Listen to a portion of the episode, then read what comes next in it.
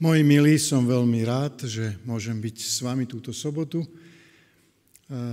Dlho som medzi vami nebol a brat Mesík mi pripomenul, že nie som vždy spravodlivý, pretože on má zrejme dobrú evidenciu a ja ju mám tiež. Som si rozpamätal, že jedenkrát som tu nebol oproti jednotke a to bolo vtedy, keď vaše zhromaždenie bolo zatvorené. Takže on si dobre pamätá, ale keď sme plánovali e, s Filipom, môjim synom, návštevu, tak som nezabudal aj na vás a tak ako som bol pred mesiacom v jednotke, tak som aj dnes spolu s vami.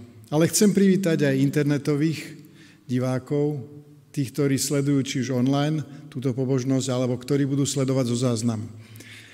A rozmýšľam veľmi o tom, ktorá téma je aktuálna pre dnešok.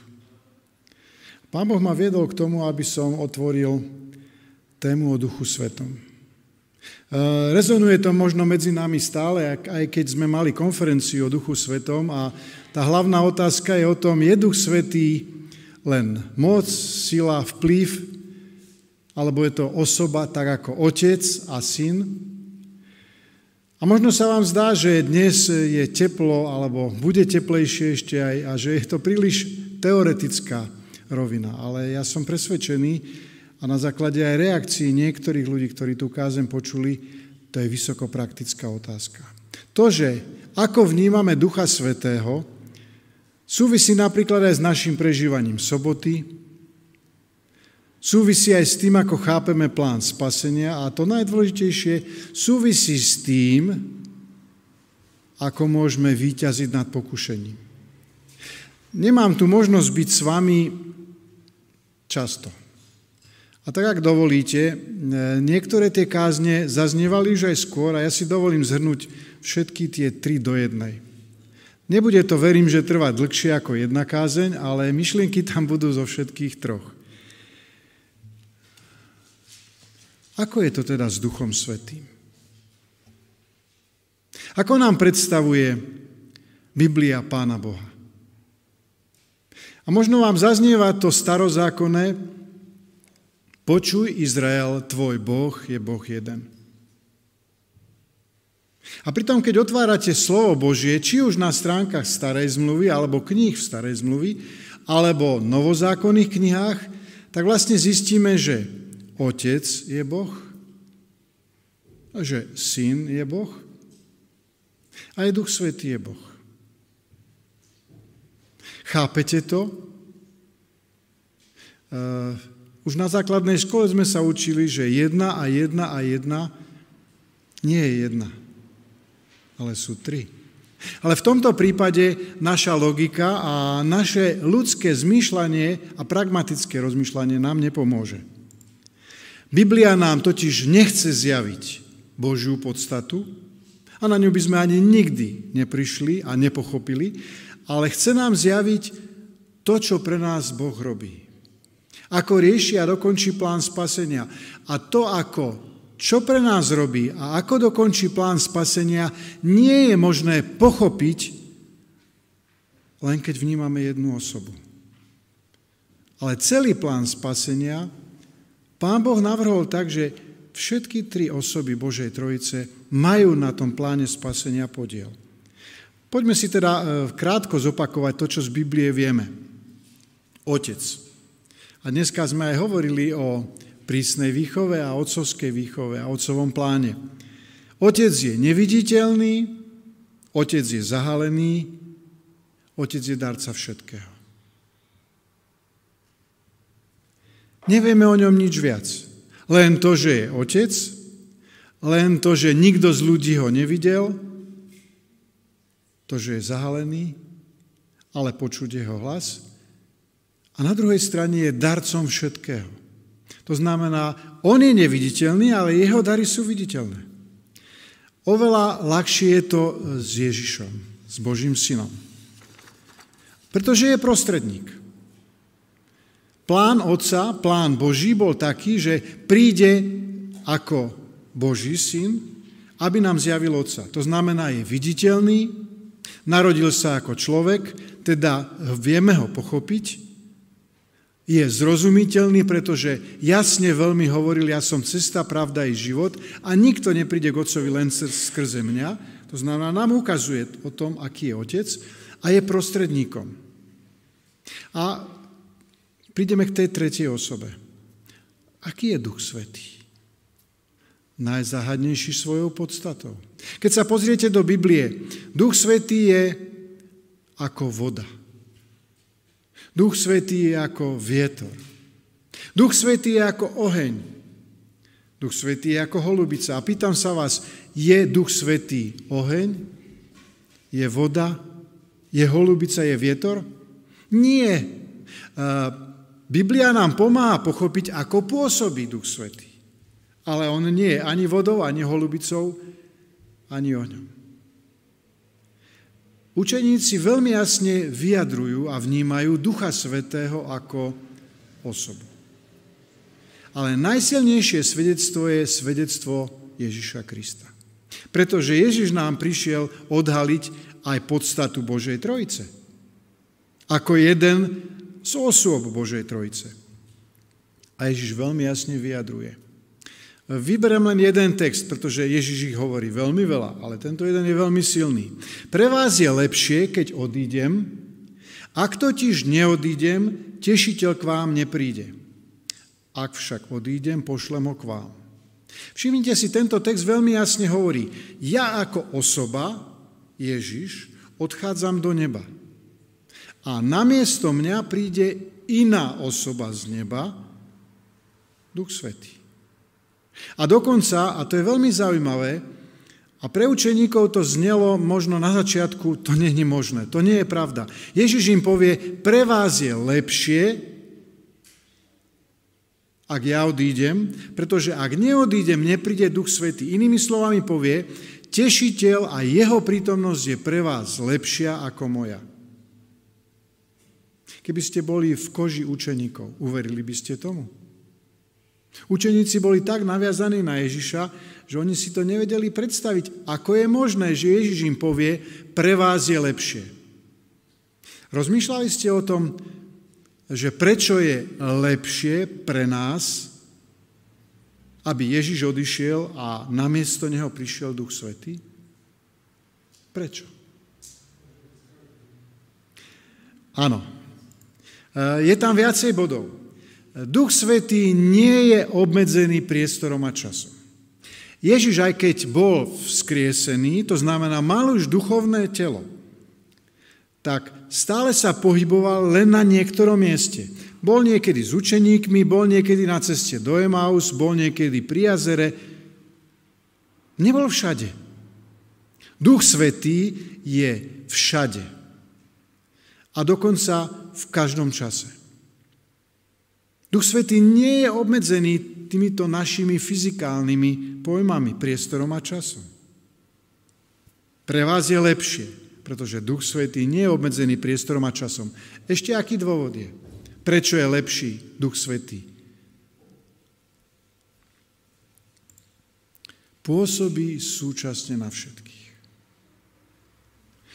Keď pôsobí na vás, keď pôsobí na celé naše zhromaždenie, to neznamená, že nepôsobí na Rudlovskej.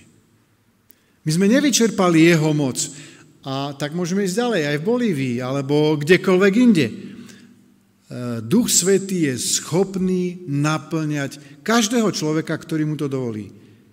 Aj keby to boli všetci ľudia žijúci na tejto zemi. To znamená tie miliardy ľudí. On nie je obmedzený. Ježiš v niektorých momentoch keď uzdravoval, samozrejme bol v tele, tak bol unavený. Prišlo za ním 5000 ľudí. On uzdravoval a potom už bol unavený. Ale Duch Svetý nie. A to je úžasná vec. Ešte je nejaký iný dôvod, prečo je lepšie, lepšia prítomnosť Ducha Svetého. Prebýva v človeku. A to je, to je niečo úžasné. Povieme si ešte o tom viac. Duch Svetý je ten, ktorý je schopný prebývať v mojej mysli, v mojom srdci. To znamená, tá väzba, ktorú Duch Svetý má voči každému z nás, je ďaleko silnejšia. Budeme za chvíľku o tom hovoriť. Inšpirácia Biblie.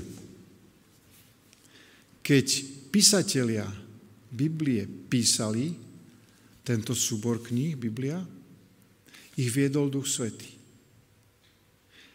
Ale keď my dnes kedykoľvek otvárame Božie slovo a verím, že aj v tejto chvíli, ja som inšpirovaný Duchom Svetým, ale rovnako vy všetci.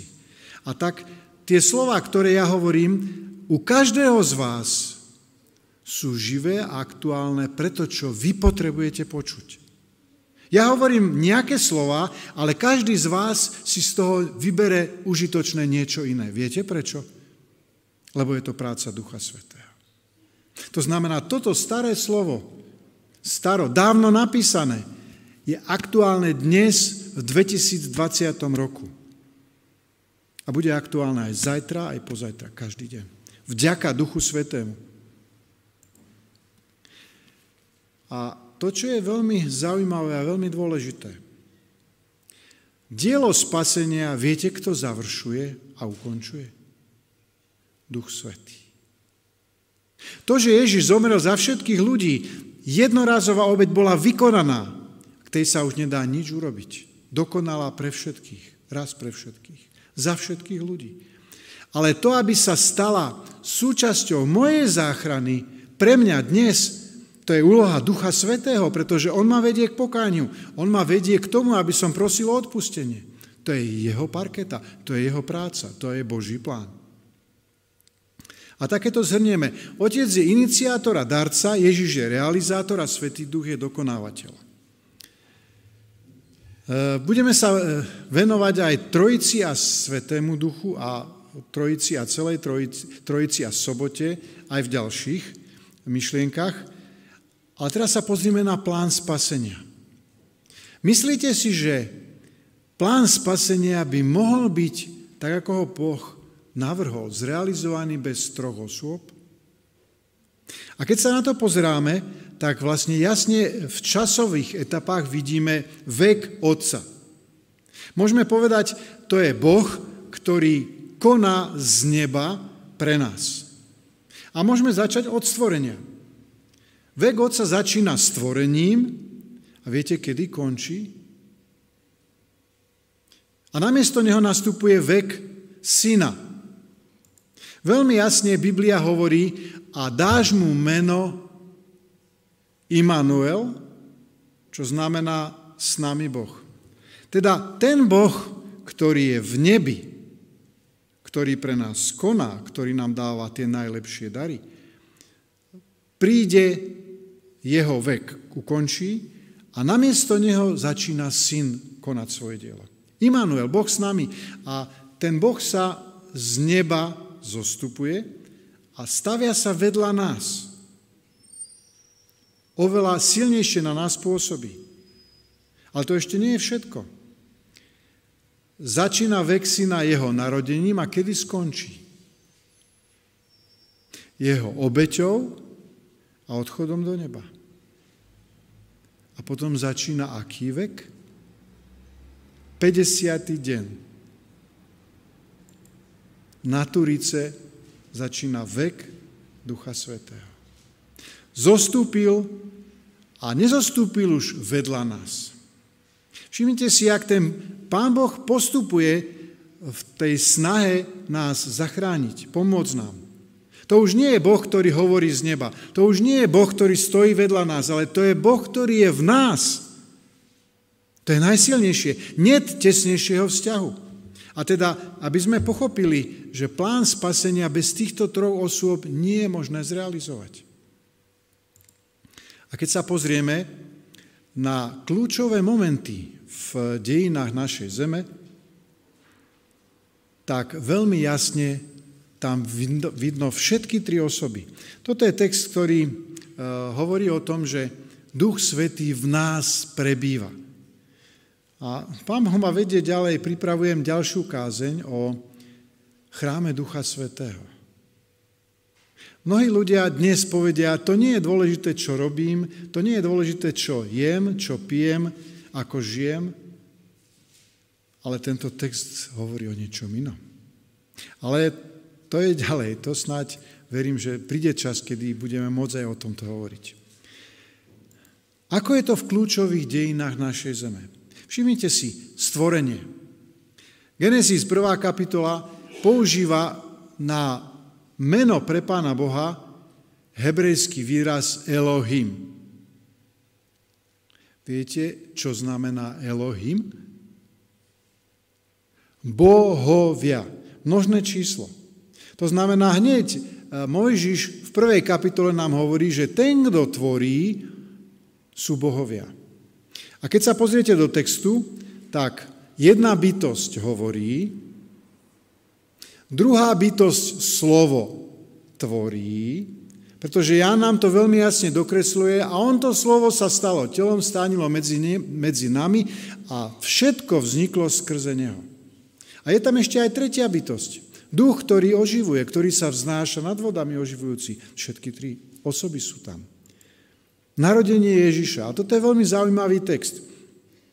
Mohli by sme povedať, samozrejme, všetci písatelia Biblie boli inšpirovaní, ale niektorí boli vzdelanejší. A Lukáš, Lukáš bol lekár. To znamená, ten veľmi dobre poznal, ako sa rodí dieťa. A teda, keď on napíše tento text, tak je to hodnoverné, aj z toho pohľadu jeho vzdelania. Duch Svetý zostúpi na teba a zatvoní ťa moc Najvyššieho a preto aj dieťa bude sveté a bude nazvané Boží syn. Koľko je tu osôb? Najvyšší Otec, jedna. Duch Svetý, druhá. A to dieťa, ktoré bude počaté, tretia. Všimnite si, tri, znovu sú tu tri osoby. Všetky tri osoby sú prítomné aj pri Ježišovom narodení. Poďme ďalej. Krst Ježiša Krista. Matúš 3, 16, 17. Po krste Ježiš hneď vystúpil z vody. V tom sa mu otvorili nebesia a videl Božieho ducha, ktorý ako holubica zostupoval na ňo. A z nebie zaznel hlas, toto je milovan, môj milovaný syn, v ktorom mám zalúbenie.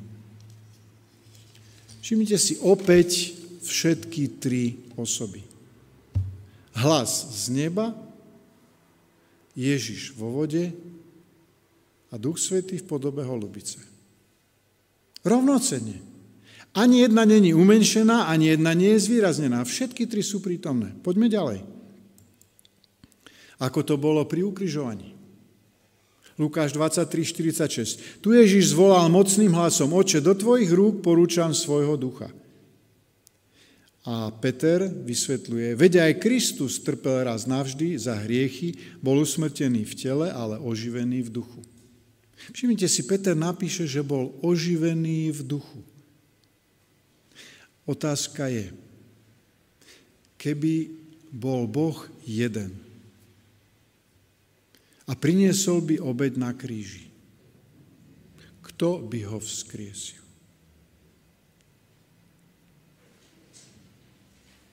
Jednoduchá otázka. Pán Boh mal plán spasenia, a na to, aby sa plán spasenia zrealizoval, bol tu Otec, bol tu Syn, bol tu Duch Svetý. Úplne rovnocene. A prijatie Ježišovej obete, to znamená, my keď reflektujeme na plán spasenia, hra, hrajú tam rovnocennú úlohu všetky tri osoby Božej Trojice. Efežanom 2, 18 až 19. Veď skrze Neho máme v jednom duchu obaja prístup k Otcovi. A tak teda už nie ste cudzinci a pristahovalci, ale ste spoluobčania svetých a členovia Božej rodiny. Opäť všetky tri osoby. Záchrana teda nie je možná ani bez Otca, ani bez Syna, ale ani bez Ducha Svetého, ktorý nám tento plán spasenia ponúka, aby sme ho prijali. A to, čo je ešte veľmi dôležité a veľmi zaujímavé, nie len to, že plán spasenia je zrealizovaný vďaka Božej Trojici, ale rozmýšľali ste niekedy o tom, že prečo, kvôli čomu sa nám Pán Boh predstavuje ako Trojica z iného dôvodu? O čom sa dnes často hovorí? Čo je dôležité? Čo dnešnej spoločnosti chýba? Vzťahy. A to, že sa nám predstavuje Boh takto, ponúka nám vlastne tri rozmery vzťahu. Rozmýšľali ste o tom niekedy? Možno to jednoduché začníme. Otec.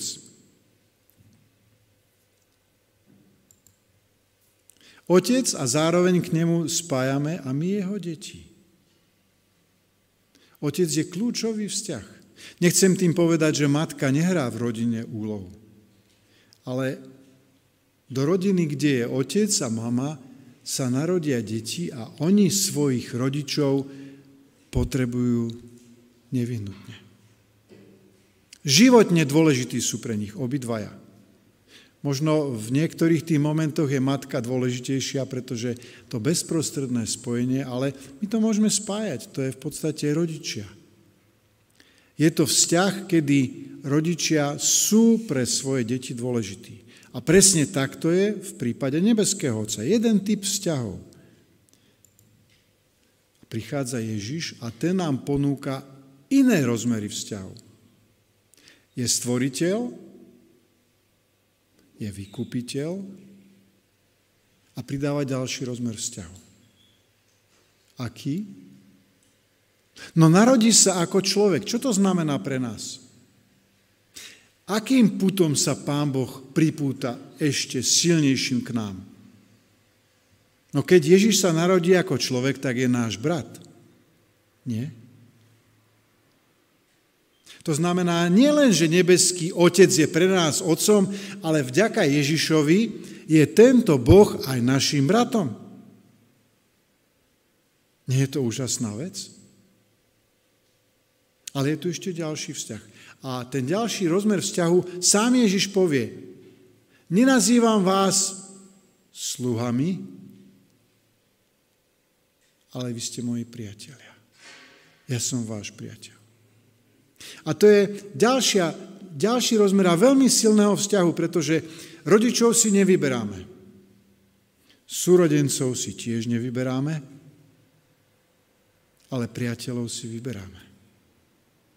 A môžeme sa stať niekomu priateľom. To je vzťah, ktorý je úplne dobrovoľný, ktorý nemá tie e, fyzické väzby, ale je na základe našich rozhodnutí. A presne to nám Ježiš ponúka. Teda otec nám ponúka otcovský vzťah, Ježiš nám ponúka brat a priateľ. A čo nám ponúka Duch Svetý? Duch Svetý je dokonávateľ, tešiteľ a pestún. A Duch Svetý tvorí súčasť nášho života, ak mu to dovolíme. To je ešte tesnejší vzťah. Proste on, ak mu to dovolíme, on je našou súčasťou.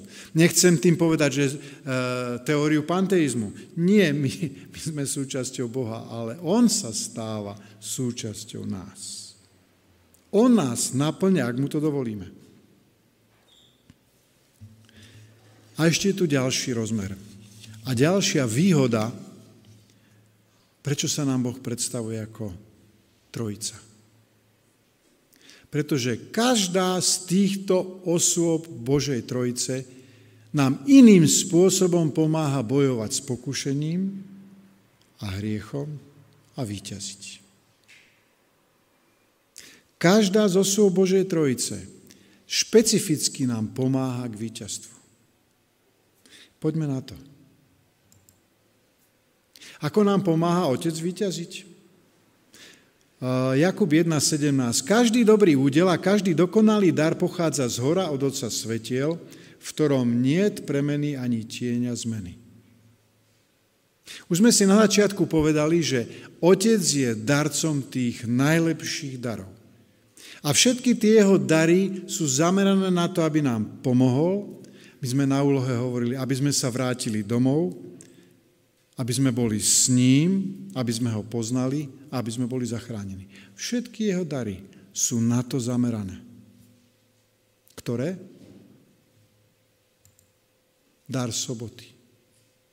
Rozmýšľali ste niekedy o tom, ako nám pomáha Otec svojim darom soboty? Predstavte si, že by som ja dnes po dohode s mojim synom Filipom sem prišiel a pre vás sobota nebude tým dňom odpočinku, akým Pán Boh chce, aby bola. Tak vás tu nenájdem. Bude prázdno. Alebo niektorí by možno prišli a niektorí by povedali, no brat, už príde v štvrtok. A niektorí by povedali, nie, zajtra.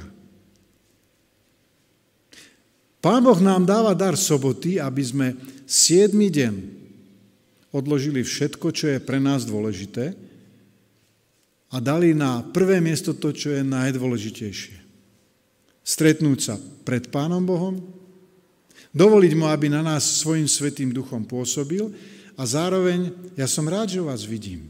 Vás, ktorých poznám, niektorých veľmi dlho od detstva, niektorých menej, ale som rád, že som s vami. Že tvoríme spoločenstvo a Pán Boh na nás môže spolupôsobiť. To je dar soboty. A dar soboty ale pokračuje aj cez týždeň. Viete ako? Že dnes, keď dovolíme Duchu Svetému, aby na nás pôsobil, tak aj zajtra budeme žiť z toho duchovného pokrmu. Aj v pondelok, aj v útorok. A keď sa stretnete so svojimi kolegami, budete môcť to, čo ste dnes počuli a prežili, dávať ďalej. To je dar soboty. A dar soboty je aj to, že čo budeme robiť po obede? No pôjdeme si slúžiť. Pôjdeme pomáhať tým, ktorí potrebujú. Takže sobota je veľkým darom, ktorý nám dáva nebeský Otec. Manželstvo. Je manželstvo pre tých, ktorí sú v manželstve. Je manželstvo darom? Ja by som povedal, že v tých ľudských putách a vzťahoch nie bližšieho vzťahu. Dvaja ľudia, ktorí sú úplne rozdielni, ktorí pochádzajú z úplne iného prostredia, ktorí prežili úplne iné detstvo, sú ochotní ísť jedným smerom. Pán Boh im môže požehnať deti. Oni sa zamerajú na to, aby tým deťom odovzdali ďalej svoje vzťahy, svoju vieru Pána Boha, svoju starostlivosť, to je najlepší spôsob, ako nás Pán Boh vychováva. Pretože kreše naše ego, kreše naše nešváry, pretože nechceme odísť, chceme zostať a tak nám neostáva nič iné, len sa prispôsobovať. V dobrom slova zmysle. Jeden druhému. Nachádzať na základe lásky ochotu ostať a neodísť. Ďalší úžasný dar. Ale samozrejme, tých darov je ďaleko viac a možno toto by ste aj nepovedali, že je to Boží dar. Matúš 5.16. Nech tak svieti vaše svetlo pred ľuďmi, aby videli vaše dobré skutky a oslavovali vášho Otca, ktorý je v nebesiach. Všimnite si, trikrát je tu spomínané vaše svetlo, vaše dobré skutky, vášho Otca. Nie je tam vôbec spomínané, že je to dar Boží. Ale otázka je, ste vy schopní svietiť dobrými skutkami? Bez pomoci Boha? Bez pomoci Otca? Nikto z nás. A prečo je to takto napísané? Prečo Ježiš použil vaše svetlo, vaše dobré skutky? Pretože ľudia v našom okolí nie sú schopní, keď nechcú vidieť Pána Boha. Nechcú ho, nepríjmajú ho. Ale to, čo musia vidieť a čo vidia, ak Božie deti konajú skutky v sile Otca, tak tie vidia. Preto je to takto napísané. To znamená, ďalší dobrý dar, ktorý nám Otec dáva, svetlo dobrých skutkov. A samozrejme potom sú ďalšie dobré dary, o ktorých môžeme podrobnejšie hovoriť. Ježiš a jeho obeď. Najvzácnejší dar, bez ktorého by nikto z nás nemohol byť zachránený. A samozrejme Svetý Duch. Všimli ste si, ako je E, pôsobenie a prítomnosť Svetého Ducha Biblii popísaná? Ježiš hovorí, ja požiadam Otca a Otec vám pošle Ducha Svetého. Nie je tam napísané, že e, Ježiš volá na Ducha Svetého, prosím ťa, už príď. Je tam napísané veľmi jasne, ja požiadam Otca a Otec ho pošle, pretože Otec je zdrojom všetkých dobrých darov, teda aj Ducha Svetého. Ako nám pomáha syn vyťaziť. A jeden citát Ellen Whiteovej, ktorá hovorí, že každý deň by sme mali premýšľať o obeti Ježiša Krista. Každý deň by sme mali premýšľať o tom, čo stála Ježiša obeť na kríži. Aké fyzické utrpenie, A schválne Ježíš prežil jedno z najťažších fyzických utrpení smrťou na kríži. To nebola smrť, ktorá bola rýchla, jednoduchá. Rozmýšľali ste niekedy o tom, ako duševne bol tríznený Ježiš, keď vysel na kríži? Pohľad na učeníkov, kde sú, pohľad na jeho matku, pohľad na to, ako bol pred davom ľudí odhalený, nedôstojne. Ale to najťažšie bolo to duchovné. Kedy Ježiš pod ťarchou hriechov, našich hriechov, prestal vnímať prítomnosť Otca. Nie, že by ho Otec opustil, ale Ježiš ju nevnímal, pretože zomieral druhou smrťou. Zomieral za nás vzdialený od Pána Boha. A to si my nevieme predstaviť, aká to je trízeň, pretože nikto z nás ešte nebol Bohom opustený. O tom by sme mali denne premýšľať a potom by sme mali si uvedomiť, akú má cenu jeho odpustenie. A samozrejme, Ježišov príklad víťazného života. Ježiš vo svojom boji s hriechom a s pokušením Výťazil len na základe vlastných síl, ktoré boli vzbudené mocou Božou. Nevyťazil ako Boh. Vyťazil ako človek, ktorému dával silu Duch Svetý. A to znamená, pre každého z nás je príkladom. Keď to Ježiš dokázal, pre každého z nás je možné zvíťaziť tou istou mocou, Duchom Svetým. A to najsilnejšie, ktoré zaznieva z Ježišového pohľadu, z Ježišového postoja je to, že je náš priateľ. Je to niekto, kto nás nikdy neopustí. Je to niekto, kto je stále s nami. Je to niekto, kto nám obrazne povedané drží palce a chce, aby sme vyťazili. A ako je to s Duchom Svetým? A všimnite si, e, tomuto posileniu Biblia venuje ako keby najviac priestoru, najviac času. Ako nám pomáha Svetý Duch vyťaziť? Rímanom 5. kapitola 5. verš. A nádej nezahambuje, lebo Božia láska je rozliata v našich srdciach skrze Ducha Svetého, ktorého sme dostali.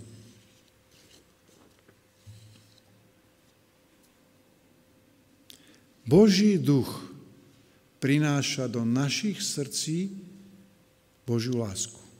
Vedomie toho, že je tu Otec, ktorý nás miluje. To spôsobuje Duch Svetý. Pretože Duch Svetý je schopný, ak mu to dovolíme, vojsť do nášho srdca, do našej mysle. On to tam prináša. Poďme ďalej. Prináša do srdc Božiu lásku. Ďalší text, Rimanom 8.26. Takisto aj duch prichádza na pomoc našej slabosti. Veď nevieme ani to, za čo sa máme modliť, ale sám duch sa za nás prihovára nevysloviteľnými vzdychmi. To je niečo úžasné. My sme poškodení a vážne sme poškodení hriechom. A práve preto, ak dovolíme Duchu Svetému, tak On nám dáva, keď si klakáme na modlitbu, aby sme vedeli, za čo sa máme modliť. Aby sme vedeli prosiť o to, čo je pre nás dôležité. To nie je z nás. Od nás Pán Boh očakáva, choď, urob si čas. Najdi si priestor vyhrať si čas, kedy odeš do svojej komórky a klakneš si na svoje kolena. V tom okamihu, ak to urobíme, je Duch Svetý pripravený nám pomáhať na modlitbe je, na, je pripravený pomôcť nám, aby sme vedeli, za čo sa máme modliť. A keď to my vyjadríme, či už nahlas alebo v duchu, tak sa to stáva súčasťou nás. To je Duch Svetý.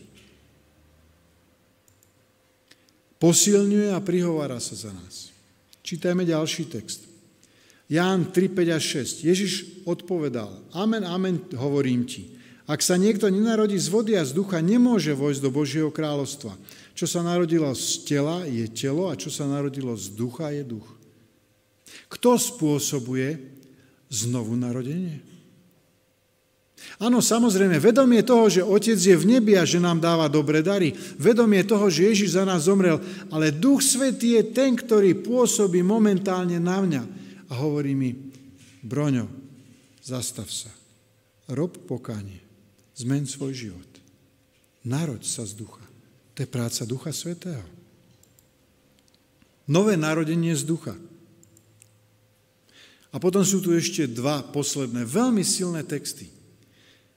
No ovocie ducha je láska, radosť, spokoj, zhovievavosť, láskavosť, dobrota, vernosť, miernosť, sebaovládanie. Proti takýmto veciam nie je zákon. Tí, čo patria Ježišovi Kristovi, ukrižovali svoje telo s vášňami a žiadosťami. Ak žijeme duchom, podľa ducha aj konajme. Určite si to pamätáte už možno aj z detskej sobotnej škôlky, čo je ovocie ducha. Ale toto je produkt Ducha Svetého. To je niečo, čo vzniká v našom živote len vďaka pôsobeniu Ducha Svetého. Veď vlastne to nám hovorí Božie slovo. A posledné veľmi dôležité, čo nám dáva Duch Svetý, ako nám pomáha vyťaziť, pretože to sú všetko kroky, ktoré nám pomáhajú k víťazstvu. Je ovocie ducha a posledné, Korintianom 12, 4 a 6 a 11 verš. Preto sú dary milosti rôzne, ale duch je ten istý. A rôzne sú aj služby, ale pán je ten istý. A rôzne sú aj účinky moci, ale Boh je ten istý, ktorý pôsobí všetko vo všetkých. No toto všetko spôsobuje jeden a ten istý duch, ktorý každému osobitne udeluje dar, ako chce. Nielen to, že Duch Svetý nás mení zvnútra, že mení naše vlastnosti, že mení naše vzťahy, že nám pomáha, aby sa druhým ľuďom s nami žilo dobre. To je ovocie ducha. Ale Duch Svetý nám pomáha, aby sme slúžili si navzájom v rámci cirkvy, v rámci toho, kde nás posiela. To sú duchovné dary. Opäť sú viazané na Ducha Svetého. A teda, keď to máme komplexne vysvietené, môžete sa na to pozrieť, ako nám pomáha Duch Svetý vyťaziť?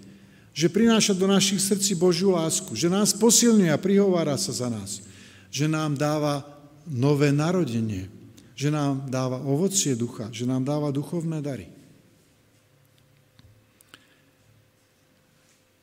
Čo je záverom?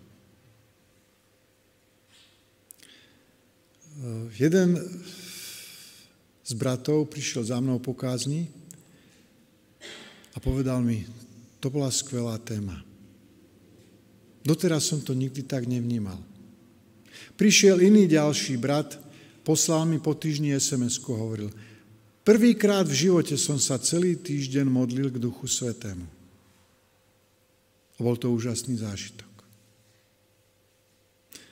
A jedna sestra z nášho zboru, a ja som vedel, že ona nevnímala osobu Ducha Svetého, ale skôr ako vplyv, prišla za mnou a hovorí mi, Uverila som, že Duch Svetý je osobou.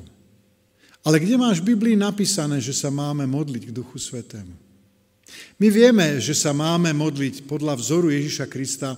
Modlite sa takto. Oče náš. My vieme, že sa máme modliť k Ježišovi. Máme sa modliť aj k Duchu Svetému? Na základe tých podnetov som našiel jeden text, ktorý na začiatku veľmi jasne hovorí. 2. Korintianom 13.13. 13. Milosť Pána Ježiša Krista láska Božia a spoločenstvo Svetého Ducha nech je so všetkými vami. Rovnocene všetky tri osoby, a to, čo je veľmi zaujímavé, mám tu dva citáty Vajtovej. Ak ste nejakým spôsobom obmedzili alebo odpudzovali Ducha Svetého, prosím vás, aby ste čo najskôr činili pokánie. Ak niektorý z vašich učiteľov neotvoril dvere srdca Božiemu duchu, ale ich zavrel a uzamkol, vyzývam ich, aby ich odomkli dvere a vrúcne sa modlili. Zostaň so mnou. A ešte jeden citát od Ellen Whiteovej. Keď sa cítim skľúčená a neviem, ako sa postaviť k dielu, ktoré mi Boh zveril, ja jednoducho volám k tým trom veľkým úctyhodným osobnostiam a hovorím, ty vieš, že nemôžem robiť toto dielo vo svojej vlastnej sile. Musíš pôsobiť vo mne a skrze mňa a posvetiť môj jazyk, môjho ducha a moje slova a spôsobiť, že môj duch bude vnímavý na pôsobenie Svetého Ducha Božieho na moju mysel a charakter. A toto je modlitba, ktorú môže vyslať každý z nás. Aj my máme dnes možnosť po obede. Keď budeme sami poklaknúť a ďakovať Otcovi. Ďakovať za to, že je stále pre nás neviditeľný síce Otecko, ale darcom tých najlepších darov. My máme možnosť aj dnes po obede vyjadriť Ježišovi Kristovi vďačnosť za to, že bol ochotný za nás zomrieť. Vďačnosť za to, že nie je len našim stvoriteľom, ale je našim vykupiteľom, je našim bratom, je našim priateľom, ktorý nás nikdy neopustí. Ale môžeme volať aj k Duchu Svetému. A ďakovať mu za to, že sa stále vracia do našich myslí a srdcí. Že nás nechce opustiť a že nám chce dať silu vyťaziť. Skúste to. Skúste takto vnímať Božiu Trojicu. Ako Otca, Syna a Ducha Svetého. Úplne rovnocene. Ako osoby, ktoré sú prichystané, aby nám pomohli zvíťaziť nad pokušením. Aby nám pomohli dospieť do nebeskej vlasti. Prosím, Vyskúšajte to. A verím, že prežijete požehnanie. Tak, ako mi to ten brat napísal, mal som úžasný duchovný zážitok. Verím, že to bude aj vaša skúsenosť. Amen.